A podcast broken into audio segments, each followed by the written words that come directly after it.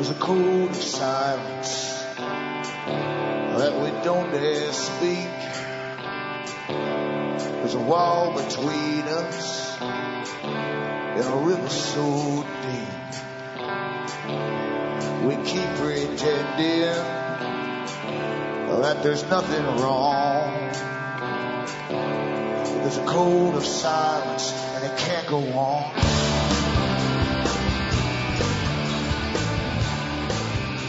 Hi folks, I'm Alan Watt and this is Cutting Through the Matrix on October the 9th, 2012. For newcomers, as always, I suggest you go into cuttingthroughthematrix.com and make good use of the site. There's um, well over a thousand audios for free download where I go into the past, I bring the past to the present to show you're living through a script, a script designed a long time ago by those who pretty well owned a good chunk of the planet and lots of its resources, and how they decided to take over the rest of it too, using foundations as their fronts basically, which would employ armies of lobbyists and politicians, and they formed the United Nations, to be the umbrella group, of course, the big, the big kind of formal world government idea with its umbrella organizations underneath it to bring in this new global society. Science was to rise to the top to manage us all in a scientific manner. And uh, it's been written about long, long time ago by the Fabian Society, another branch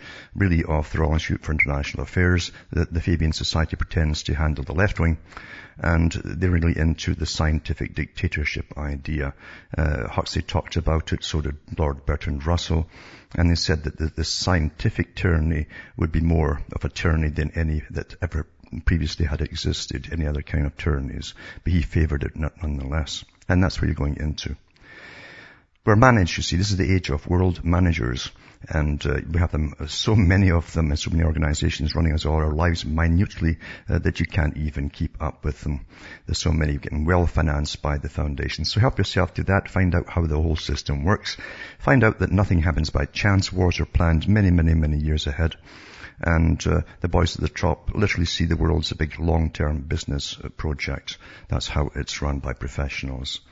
Number two, you're the audience that bring me to you. I don't bring on advertisers as guests. I don't uh, get cash from advertisers. I don't um, get money from any products sold outside of my own website, which is just the, the books and the discs that I sell to keep me toddling along. So if you want to keep me going, you can buy the books and discs at cuttingthroughthematrix.com and you can also donate as well because that's really uh, the best thing to do in these austere times. Uh, and from the US to Canada, remember you can still use personal checks or international postal money orders. You can send cash or use PayPal across the world, Western Union, MoneyGram and PayPal. Remember, straight donations are really, really awfully welcome. And as I say, it's just an amazing thing to, to see people here and there who start to catch on that something's awfully wrong for the first time.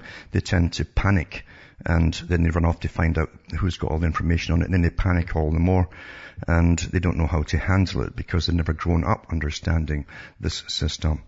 Uh, it's been here your whole life. It's been here before, and your parents, uh, when they were born and before they were born, uh, even when your grandparents were alive, this system was in play uh, with the rich men of the world running the whole system because the big organization that started it all became known as the Council on Foreign Relations in America and across other parts of the world and it was called the Royal Institute for International Affairs in Britain, or London, I should say. Uh, they have run the world for a hundred years. And they plan to go on with it too. And they recruit in every generation their own type to carry it on. You have to go into their sites and make good use of them. Just go into the Rockefeller Foundation and look at every aspect of environments, population reduction, everything you can imagine. They've got ongoing studies. Uh, they pay scientists across the planet, universities across it to do studies, continuous studies to do with us and how to control us. It's all about that, ultimately. And depopulation. Now, that's the music coming in, so I'll go on with the stories which will connect with what I'm talking about tonight after these messages.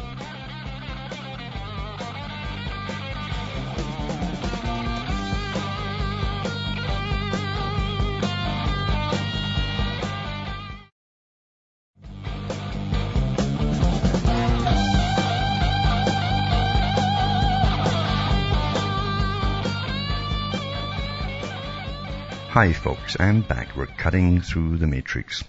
You don't realize how much psychological tinkering you've had your whole life long uh, through your education process and how many the little questionnaires that's been handed to you so they can really get your whole personality down on pat basically.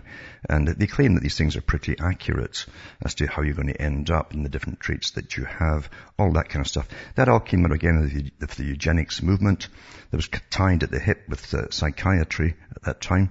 And uh, now they have geneticists themselves attached to the whole thing. So you have uh, neuroscientists, uh, psychologists, psychiatry, all involved in the same thing. Because uh, it's their job now to, to make sure we're all, uh, well, the ones really who, who are possibly going to be criminals and possibly going to be a, a nuisance to the state, they, they, won't be well behaved, should be eliminated at birth. We know that from the articles I've read just over the last couple of days. They're talking about all of that, removing genes from sperm and ovum to create the, the perfect kind, of morons that will be happy in this world system run by their betters. And they use test uh, countries for all these different things. Scotland is one of the main ones for their testing of all this, this Fabian technique, because the Fabians talked about that when they started up their organization a long time ago, uh, founded by the, the money from the Astor family, Lord Astor. And uh, Lord Astor also was in with the Royal Institute for International Affairs. At that time it was a Milner Group. But, um, Here's an article here. I read it last year, by the way, but this is interesting. It ties in with what's been happening lately with uh, all the talk now to uh, modify us you know, before we're even born. But it says Scottish toddlers are to be tested to see if they will grow up to be drug addicts or criminals. This is a law, folks. And it says that children aged between 24 and 30 months will be examined to determine their capacity for violent crime, uh, drug abuse and mental illness when they're older. Health officials will look for emotional and behavioural problems under the scheme, which is launched in Glasgow this year, it says. The move comes amid growing concern that those most at risk of developing violent tendencies or chronic addictions are not being identified early enough. Experts, you know these experts again, hope that the, the Healthy Child program, they call it Healthy Child, will help tackle uh, violence, uh, levels of violence and drug abuse in Glasgow, which are amongst the world's worst in the world. Dr. Phil uh, Wilson, a GP, a practitioner, a GP as a doctor, who is part of a working group behind the project, said one of the really worrying things is that on the overall measures of child well-being that UNICEF publishes, it's from the United Nations, of course, Scotland is bottom of the League of Developed Countries because they've been kept in utter poverty all these years. That's why the, the bottom, folks. There's no work left there. Under the scheme, health workers will compete uh, complete a questionnaire with parents to establish if their children are aggressive, bullying, spiteful, and if they lie or cheat. If they do, they might get a job in politics. Toddlers will also be checked for poor grasp of language, which can indicate problems such as attention deficit disorder. The parents of those who fall into the at-risk group will be offered support. It also drug the children, of course. Glasgow uh, Scottish National Party MSP Sandra White said she was concerned that children could be pigeonholed. Well, that's exactly what they're going to do with it, folks. Birth to death, they wanted to do this to. She says we're looking at a stage of development when young, children do misbehave and are prone to tantrums. I'd be worried that young children will be labelled unnecessarily and unfairly. But Dr. Wilson, a senior lecturer in infant mental health at Glasgow University, defended the scheme. He said it's important that this program is seen as an exercise in giving children the best chance. You understand how it's all perception management, what they want to do to you. Set the children and give them the best chance. Senior health officials warn that only a small minority of people with antisocial or behavioural problems are picked up by health or social services as young children. Long-term studies have found links with poor mental health and preschool children and violence in later life. And then they pop into the Swedish study that's shown that children of 30 months who could not put two words together and who had a vocabulary of fewer than 50 words had a 70% chance of being, of having a psychiatric diagnosis. Well, I know children today all across America and Canada that are lucky to have 50 words they can put together. And it's getting worse all the time, like linguistic minimalism. And, and then this article here too is uh, the, same thing, Glasgow Parenting Support Framework Evaluation. Uh, implementation of public health approach to parenting support in Glasgow with its National Health Service infrastructure. It's all about the National Health Service is all in cahoots with UNICEF on this, and the, and America, the US is going to go into its national health system. This is what it's all about. It's nothing to do with a, a, a better system for the people. It's so as they can monitor you, to you, exploit you, uh, stick a lot of needles in your arms and give you drugs and all that kind of stuff. And label people as uh, potential future problems. It says, we aim to establish the effectiveness of the Glasgow Parenting Support Framework. The main part of the research is assessing the emotional and social well-being of children from 30 months to the age of 10 using the Strengths and Difficulties Questionnaire. Now there's another program they have that takes over from that and goes on for the whole of your life, by the way. But I put these, uh, and it talks all the data collection that they've got as well on all of this. And every child is going to have all their data day by day stuck into this computer system. Great stuff, eh? That's coming to be worldwide, you understand. This is a test bed for worldwide stuff. And Sarkozy was even involved in the setting up of this system in Britain. And we all remember, for some of us remember the New American Century crew. There was a double speak to hide something. People, a lot of folk had dual citizenship that were all around Bush Jr. A lot of them were, had dual citizenships with the US and Israel. That was well known. It was in all the press, etc., etc. And so naturally they were all for, uh, for, for Israel first, in other words, too. But Romney, Norm, it seems that Romney, uh, this is a foreign relations CFR article, by the way, but he's going through the same stuff. And, because that's his job. Not that Obama hasn't. Obama simply took over the New American Century and uh, he, he, took out a few countries and started up another one ready to fall as well. And in will come the next uh, knight in shining armor when you're fed up with Obama. And it's the same thing all over again, the New American Century group behind Romney. It says, can, can Romney put foreign policy in play, it says. CFR. In the first foreign policy speech following his momentous uh, uh, uh, debate against Obama, GOP presidential nominee Mitt Romney expanded on his vision of an American century. There you are, a new American century.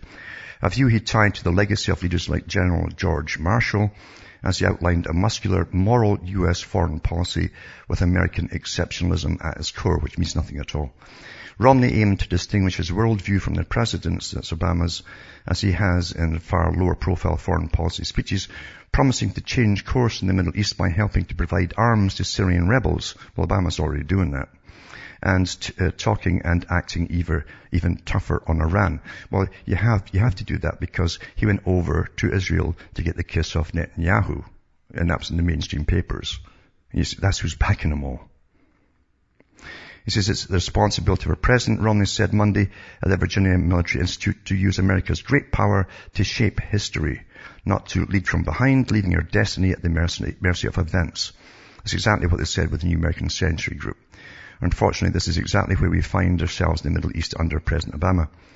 He says we've, uh, he says Romney wove together a constellation of tumultuous events in the Middle East, uh, and he said has left the risk of conflict in the region higher now than when the president took office. And he promised what amounted to a middle ground between uh, George Bush's activist freedom agenda. Freedom agenda was also called revolutionary democracy, where you go and invade them and you force democracy on them. That's what they've been doing and the pragmatic and downsized ambitions of an America exhausted and depleted by two wars in one decade, never mind in Gulf War One. It was a continuation of Gulf War One. It's like 20 odd years. So anyway, it's the same old thing, so that the New century is back in the saddle. And there's some interesting things too. I'll put up one from Veterans Today. They really bash uh, uh, the guys that are behind Romney as well, and say much the same thing. It's the same bunch uh, in behind Romney. And they do mention a few things. A lot of people won't like this article, but they do mention a few things. What's worse is they control most of the United States federal court system, mainstream media, and are running a campaign of presidential candidate Mitt Romney. Is Romney's top foreign policy advisor is Rabbi Dov Zakheim, one of the leading suspected hands-on designers and controllers of the Israeli, and, they call it instigated 9-11 false flag operation. On May the 4th, 2001, Zakheim was appointed comptroller of the Pentagon, that's where they handle all the cash and budgets, where he proceeded to lose at least $2.3 trillion, a sum amounting to more than five times the Pentagon's annual budget. CIA whistleblower Susan Lindauer says the actual sum is $9.1 trillion. On Monday, September the 10th, 2001, Pentagon Chief Donald Rumsfeld announced that $2.3 trillion had gone missing from the Pentagon. And I'll, the link for that is up on YouTube as well. You can actually see them, um, I'm talking about that at the time. There are saying about this announcement, but behind the, the sum was its actual timing. It was the first time and last time that any significant political figure has ever chosen to announce major bad news on a Monday, which is true. They always do it on a Friday, then you forget about it. And um, then he got about Rumsfeld too, uh, mentioning about uh, all the cash they lost, etc., etc., and what it's doing now. But it's the same bunch, in other words, they're getting at this running uh, behind Romney as it was between behind Bush Jr. That's what they're getting at. The International Monetary Fund uh, was to be the big heavy boy, uh, a heavy someone who, who's a debt collector, and uh, for the money boys, that's generally what they have. And it was set up again by the Royal Institute for International Affairs. They're the boys who came out with the idea of a, a World Bank, which we have, of course, and they, they, also had a bank for international settlements, which would be the big meeting place and coordinator for all the private central banks that would run the world, which they have that too. And the International Monetary Fund would be the big debt collector and heavy It would come to countries that were defaulting because they were broke and the IMF would then run that country behind the scenes until some of it was paid off. Even during Thatcher's reign, the IMF came in and actually dictated a lot of the British policy at the time. So the IMF now, these unelected institutions, uh, uh, cuts growth forecast for the UK economy. The International Monetary Fund has slashed its growth forecast for the UK, predicting the economy will shrink by 0.4% this year. Now, with them doing this, of course, since they're already borrowing money like crazy to, to, to lend to the Euro Central Bank to throw away at Spain and Italy and elsewhere, uh, they're going to pay massive compound interest on this one, high interest rates. That's what it does when they downgrade you. The banks are running the whole show. Back with more after this.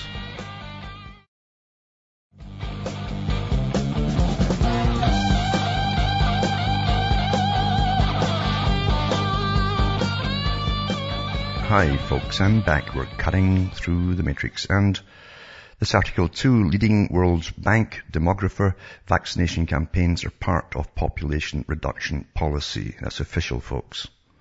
Reduction policy. I'll, I'll repeat that for the harder thinking. Population reduction policy. American undergraduates recruited for population control agenda as the UN raises the stakes, it says. Neo-eugenicist John Seager to undergraduates said this, you're the ones who are going to be able to move this forward and complete what I see as one of the great social movements of our time. That's convincing the public that they've got to die, you know.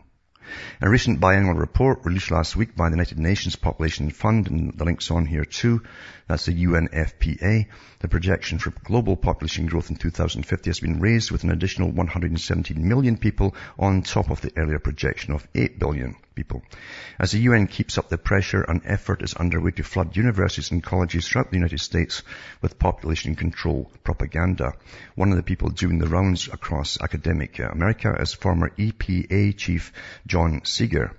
See, they're all into the, see, they're an environmental protection agency, uh, environmental groups and so on. We're all part of the same agenda under camouflage. Understand that. It's all eugenics. It's all eugenics, folks. Anyway, it says, who now heads up an organization called Population Connection, dedicated to the selling of human population reduction. On October 3, 2012, Pennsylvania State University provided a stage for Seager, president of Population Connection, an organization promoting the culling of the overall human population.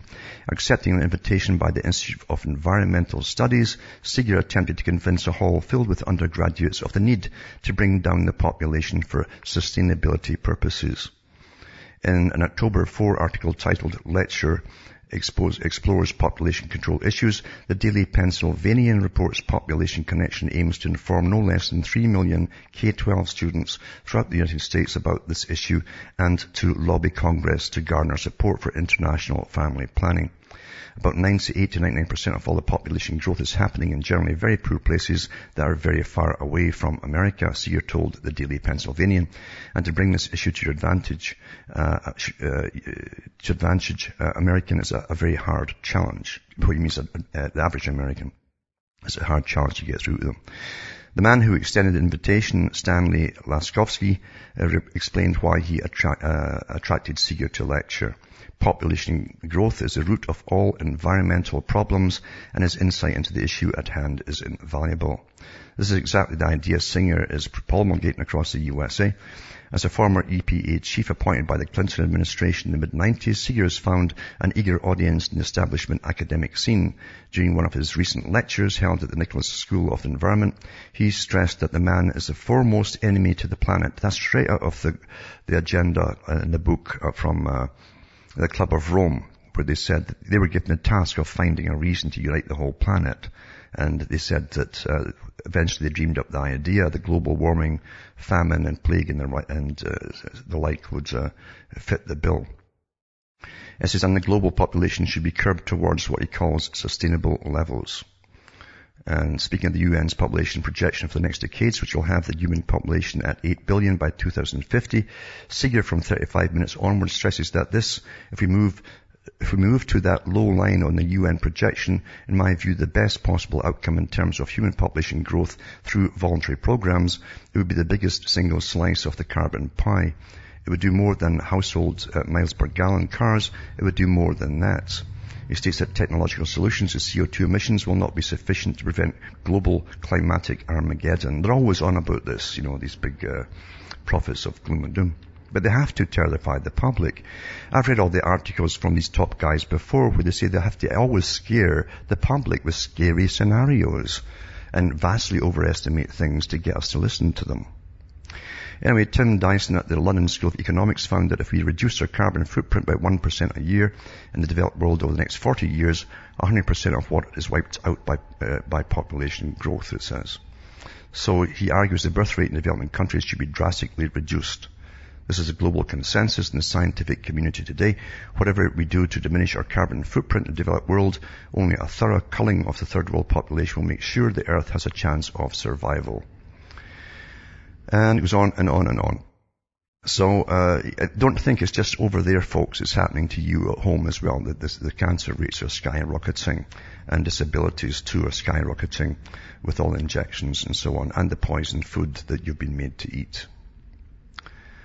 And this article ties in with it. Hillary Clinton says population control will now become the centerpiece of U.S. foreign policy. During remarks she made for the 15th anniversary of the International Conference on Population and Development, US, I'll read that again, International Conference on Population. They've had these for about 100 years, folks. They're not just sitting making up wish lists, they, they implement them. US Secretary of State Hillary Clinton announced the launch of a new program that according to Clinton will now become the centerpiece of US foreign policy. This new program is known as the Global Health Initiative and has been incredibly well funded at a time when the US government is drowning in debt. According to Clinton, $63 billion will be spent by US to prevent pregnancies and to improve what they call family planning services around the globe over the next six years. It's abortions and so on. In other words, the new centerpiece of US foreign policy is all about eugenics and population control. He's following from Clinton's remarks. He says, in addition to new funding, we've launched a new program that will be the centerpiece of foreign policy, Global Health Initiative, which commits us to spending $63 billion over six years to improve global health by investing in efforts to reduce maternal and child mortality. How do you do it? By stopping them having children, folks prevent millions of unintended pregnancies, and avert millions of new HIV infections, amongst other goals. You know, I wonder what the other goals are as well. Back with more on this after this break.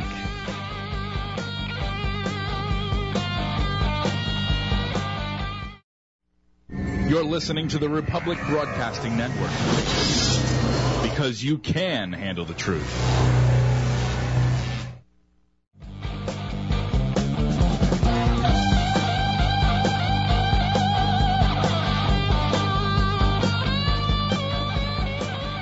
Hi folks, we're back cutting through the matrix and I'll put up this article with all the rest of these articles tonight at cuttingthroughthematrix.com. All the links up for you to uh, look up yourself. It also has a whole bunch of YouTubes to watch to do with depopulation as well and how the unit, this eugenic uh, movement has been on for a long, long time.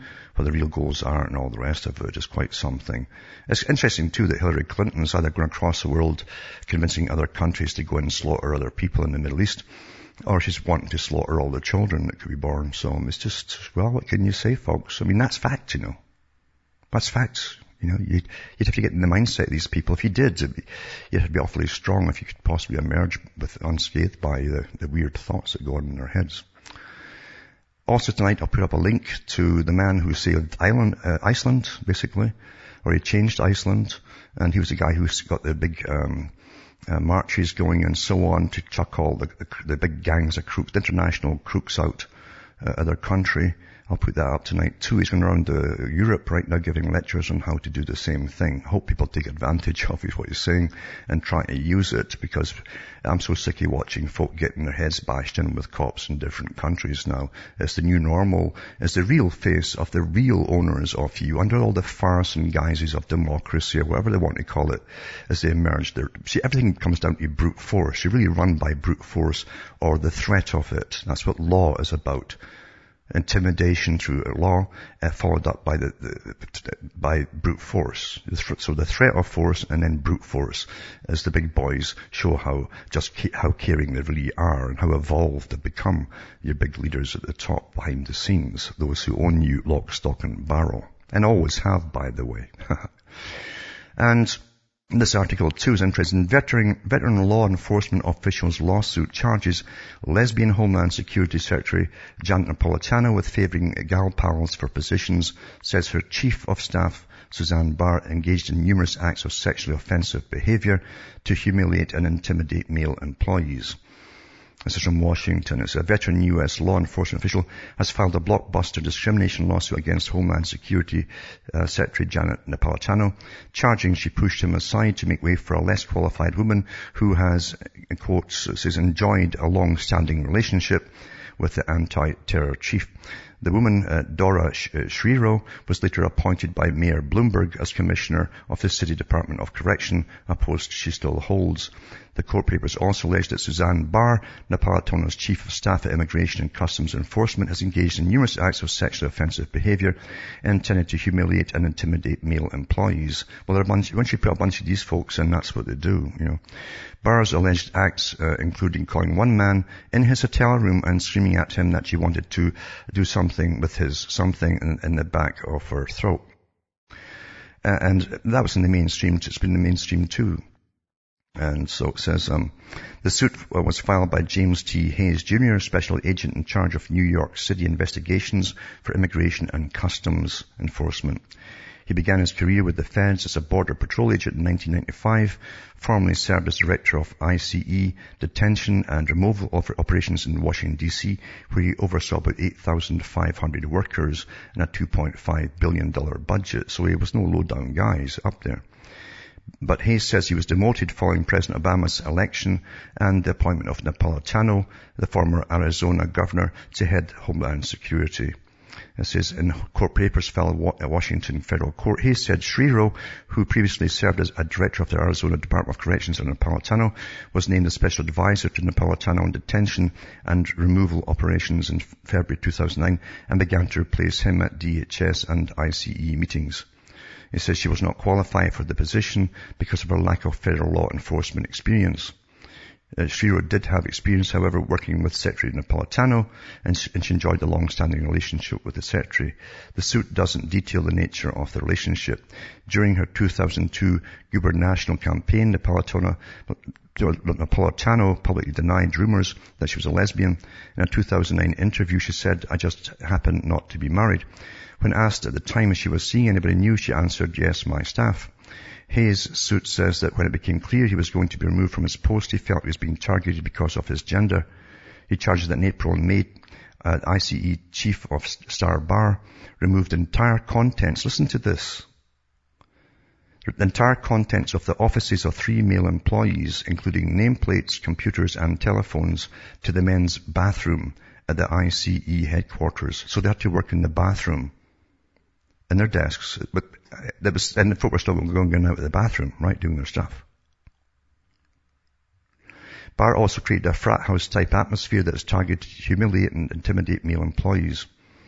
In addition, you understand there are folk who hate, and these folk tend to truly are, they are haters, these folk. There's just chips in their shoulders beyond that. In addition to the alleged uh, telephone call, Barr allegedly uh, covertly took an ICE BlackBerry device assigned to a male special agent in charge and sent a BlackBerry message uh, messenger message to his female supervisor indicating that the male employee had a crush on the female supervisor and fantasized about her. Further, Barr uh, promoted and otherwise rewarded those male employees who played along with her sexually charged games. The suit says, understand these people are obsessed with sex, way beyond The average people. Obsessed with it. And they can't keep it out of the workplace. So anyway, that's going ahead with that one. And even, even, uh, Geraldo came up with that. Geraldo Rivera addresses lesbian rumors about Janet Napolitano and Homeland Security Secretary, it says here. And he raised the concerns about the lesbian cabal and same-sex takeover at the Department of Homeland Security and went further Monday encouraging DHS and its head, Homeland Security Janet Napolitano, to tell the people who they are. And I'll put these links up tonight as well for those who want to know. And this article too is it's from the LGBT. Uh, it's from one of the, their, their articles here. Rights advocates are welcoming news that a surgical penis construction procedure for it says for transgender men will be paid for by public medical insurance in British Columbia. It's a priority, obviously, isn't it? And it says for transgender men. Now it's really for women who want to have a, a penis constructed because they want to pretend that they're men. You see? Because they're really lesbians and it will help them in a lesbian endeavor. You understand? Anyways, phalloplasty will be covered under the medical services plan for up to five people each year, the provincial ministry of health has confirmed. After previously rejecting calls to provide such coverage, the ministry decided to make a, the change following a review this year of recent medical literature on the procedure and goes on and on and on about their mental health and how it will really improve and all that kind of stuff. Another article put up tonight too is called Too Easy. Ex-drone operator on watching civilians die. This is James Jeffrey served as an officer in the British Army in both Iraq and Afghanistan. In 2009, he helped uh, guide drones flying over Helmand province, where he had to make life and death decisions about whether to engage the enemy. Speaking to Orla Guerin, the BBC's correspondent in Pakistan, he describes how he almost ordered a, a drone attack on a suspected militant thought to be planting an improvised explosive device. At the last minute, the strike was cancelled when he realized the potential enemy could see in the monitor was in fact a child playing. Mr. Jeffrey also talked about witnessing via video link from a fighter jet a missile strike on Taliban targets in built up areas that left several civilians dead. Having now left the military and living in the US, Mr. Jeffrey warns that while drones are a precise and effective weapon, they've also made it too easy to kill. Too easy to kill. And isn't that the truth?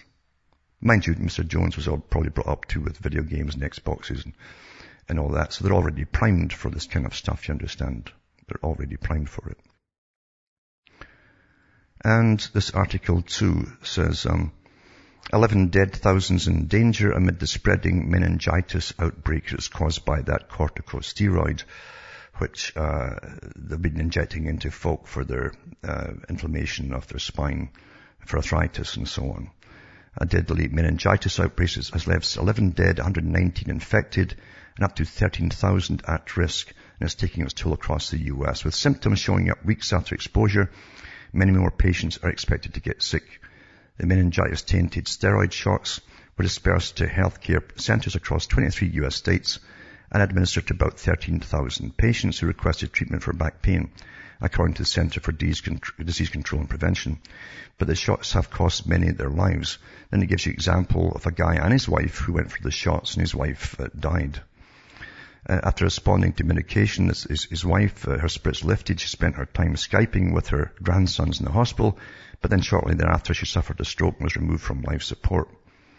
They advised me to watch for the symptoms, he says. He's just one of thousands watching the clock, waiting and hoping not to acquire any signs of the illness. The outbreak has been linked to the New England uh, Compounding Center, Inc., which is one of the thousands of pharmacies that repackage or recombines medication. The Food and Drug Administration has no power to regulate compounded medications made at pharmacies like the one that dispersed the meningitis-tainted steroid shots. Lawmakers claim the health crisis is demonstrating the need for stronger FDA regulation. That's what a joke. FDA is stacked with guys from, from, from Big Pharma. And compounding pharmacies often produce cheaper medications. We'll have to put them out of business too, I suppose. Says the NECC had shipped 17,676 vials of the steroid methylprednisolone acetate, which contained the meningitis to 76 healthcare facilities from July through September. Last week it recalled all the vials that they got left, I guess, and voluntary shut down its services. So they'll be looking into it, but it just shows you uh, that uh, we're all trained to automatically just take medicines when it's prescribed and and of course it doesn't work out that way and it's not like the movies. In Canada, the ex-chief of the First Nations Indians Association will be used as pawns, it says, for former chief to meet Iranian leaders. So there's your spin off the bat from the mainstream media because this ex-chief of the First Nations Indians, Canadian Indians, uh, is going to go over to see the Iranian leaders. So he's going to be used as pawn. That's, that's, that's a part you're supposed to remember. You see, right off the bat. It's, it's very open, our, our, media in Canada here, you see. And it says, um, the former First Nations chief said he will meet with the Iranian regime in Tehran next week as part of an exploratory mission to discuss resource development and human rights abuses in Canada, sparking widespread condemnation and concerns about Iran's intentions. And um, what they do is they actually uh, they actually have the, the, opposing person here is Nazanin is Afshin Jam, who's married to the, the, I think it's the chief of defense for Canada. She's from Iran, and she's an activist to get all to demolish the present the present uh, system in Iran. But it says, but it says, what do you, you say to concerns that the regime will enlist First Nations to perpetrate uh, violence against Canada? Nelson says it's a big, pretty big stretch. We, we have First Nations people, when we were ever bombed anything, he says, the worst we've ever done is make the white man late for lunch when we do our protest in the city street. I'm 59 years old. If I was going to bomb something, I would have bombed a long time ago. Peter Mackay's wife, the Iranian woman, is constantly pushing the conservative agenda and talking about human rights violations uh, Iranian Canadians might not like the Iranian government, but does that mean they support the deaths of millions of their people because of the economic sanctions? And as to this, this sanctions stuff, it's the same with the Iraqis. I mean, it'd be the same as you. Just put yourself in the same boat. If some other country was much bigger and larger, and you were down a little bit on, on, the, on the totem pole, uh, and they put sanctions on you, the millions of you would die. What could you get? How could you get your government out, out of it? How, what could you do about it? Nothing. So starving the population is, is ridiculous. But anyway, I'll put this link up tonight, and he talks about uh, the fact that uh, he's pushing for, and it's true enough. Have, have, any of these guys that he's talking about, is Mackay and his wife ever gone into any uh, Indian reserve and looked around there in Canada for human rights and abuses and all the rest of it? See, everything is a farce and, and, and hypocritical, isn't it? Such hypocrites As we pretend that we've got democracy. What is democracy? What is democracy? Tell me what democracy is. You can't own your house. They'll tax it from you. If you can't afford that, you're out. You do what you're told. You're told not to speak about certain topics in a free society. Well, obviously, they shouldn't call us a free society if you can't talk about certain things. Obviously. I also put this article up tonight too as an article from Slate magazine and it says, how can we ban hate speech against Jews, it says, while defending mockery of Muslims. It's a good article. And says, what have these laws produced? It says, look at the convictions upheld or accepted by the European Court of Human Rights. And it says, four Swedes who distributed leaflets that called homosexuality deviant and morally destructive and blamed it for, uh, for AIDS so an Englishman who displayed in his window nine, a 9-11 poster proclaiming Islam out of Britain, a Turk who published two letters from readers angry at the government's treatment of Kurds, a Frenchman who wrote an article disputing the plausibility of poison gas technology at Nazi concentration camp. Look at the defendants rescued by the courts. A Dane con- convicted of aiding and abetting the dissemination of racist remarks for making a documentary in which three people made abusive and derogatory remarks about immigrants and ethnic groups a man convicted of openly inciting the population to hatred in Turkey by criticizing secular and democratic principles and openly calling for the introduction of Sharia law. He goes through a whole list of them that end up in courts, you see.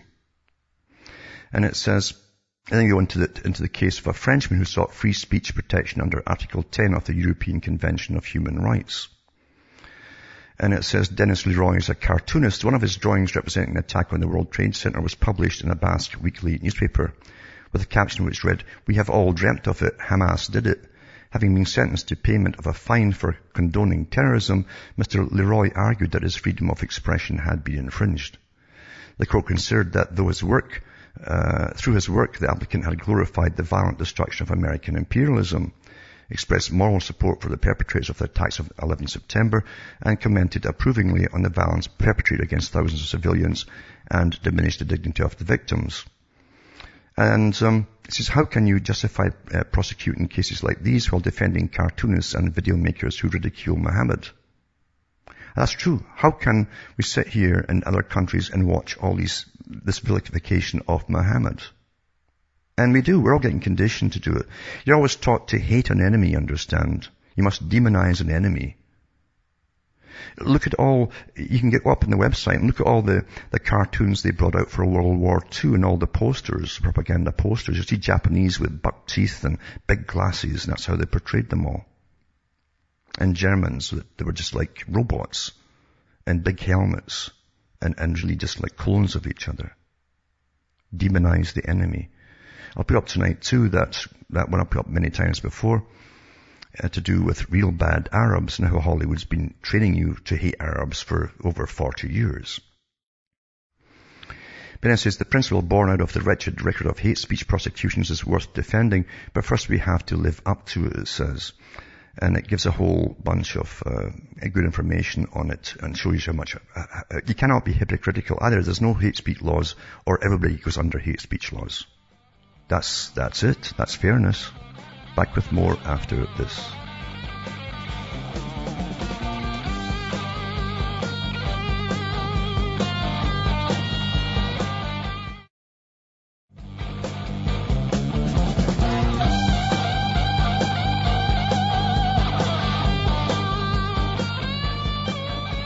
Hi folks, we're back cutting through the matrix. In this article 2 is to do with, with Iran as well. It says, in the Washington Post today, Richard Cohen expresses surprise that Iranian President Mahmoud Ahmadinejad is starting to make some sense and wax rationally. Cohen specifically cites a statement from the Iranian president last week when he said, let's even imagine that we have an atomic weapon, a nuclear weapon. What would we do with it? What intelligent person would fight 5,000 American bombs with one bomb? Cohen's surprise notwithstanding, numerous Iranian leaders, including Ahmadinejad, have long made the same point, and it's a point so obvious it should not even need to be made. No rational person takes seriously the claim that Iran, even if it did obtain a nuclear weapon, would commit instant and guaranteed national suicide by using it to attack a nation has a huge nuclear stockpile, which happens to include both the US and Israel. One can locate nothing in the action of the Iran's regime that even suggests irrationality on that level, let alone suicidal impulses. That Iran will use its nuclear weapons against the US and Israel is a rather obviously the centerpiece of the fear-mongering campaign against Iran to build popular support for threats to launch an aggressive attack in order to prevent them from acquiring that weapon. So what then is the real reason that so many people in both the US and Israeli governments are so desperate to stop Iranian proliferation? Every now and then they reveal the real reason. Iranian nuclear weapons would prevent the US from attacking Iran at will. and that is what is intolerable. I'll say that again. Iranian nuclear weapons would prevent the US from attacking Iran at will, and that is what is intolerable. The latest person to unwittingly reveal the real reason for viewing an Iranian nuclear capacity as unacceptable was GOP Senator Lindsey Graham, one of the US's most reliable and bloodthirsty warmongers. On Monday, Graham spoke in North Augusta, South Carolina, and was asked about the way in which sanctions were harming ordinary Iranians. Ayman Hossam Fadel was present and recorded the exchange. Answering that question, Graham praised President Obama for threatening Iran with war over nuclear weapons and decreed that the Iranian people should be willing to suffer now for a better future. And then, invoking the trite neocon script that is hauled out whenever new wars are being justified, analogized Iranian nukes to Hitler in the 1930s. We're way beyond Hitler, folks. But in the middle of his answer, he explained the real reason Iranian nuclear weapons should be feared. They have two goals. One, uh, regime survival. The best way for the regime survival in their mind is having a nuclear weapon because when you have a nuclear weapon, nobody attacks you. Graham added that the second regime goal is influence that people listen to you when you have a nuclear weapon. In other words, we cannot let Iran acquire nuclear weapons because if they get them, we can no longer attack them when we want to and can no longer bully them in their own region. Graham's answer is consistent, consistent with what various American policy elites have said over the years about America's enemies generally and Iran specifically. The true threat of nuclear proliferation is that it can deter, and that's what it's called nuclear deterrence. That's why they call it that. American aggression. Thomas Donnelly of the American Enterprise Institute and the New American Century Project has long been crystal clear that this is the real reason for opposing Iranian nuclear capability. And he said, this is what he said from this, this Thomas Donnelly, when their missiles are tipped with warheads carrying nuclear, biological, or chemical weapons, even weak, regional powers have a credible deterrent regardless of the balance of conventional forces. In the post-Cold War era, America and its allies, rather than the Soviet Union, have become the primary objects of deterrence, and it's states like Iraq, Iran, and North Korea who most wish to develop deterrent capabilities. And he added the surest deterrent to American action is a functioning nuclear arsenal. So, uh, that's what's really it's about. It's about that too, and plunder and standardizing them all, all the countries across here into the same private central banking system under the Bank for International Settlements and getting them all in debt uh, so that the rich guys of the world can plunder it like they've done with the rest. That's what it's about. From Hamish myself from Ontario, Canada, it's good night to me, your God, or your gods go with you.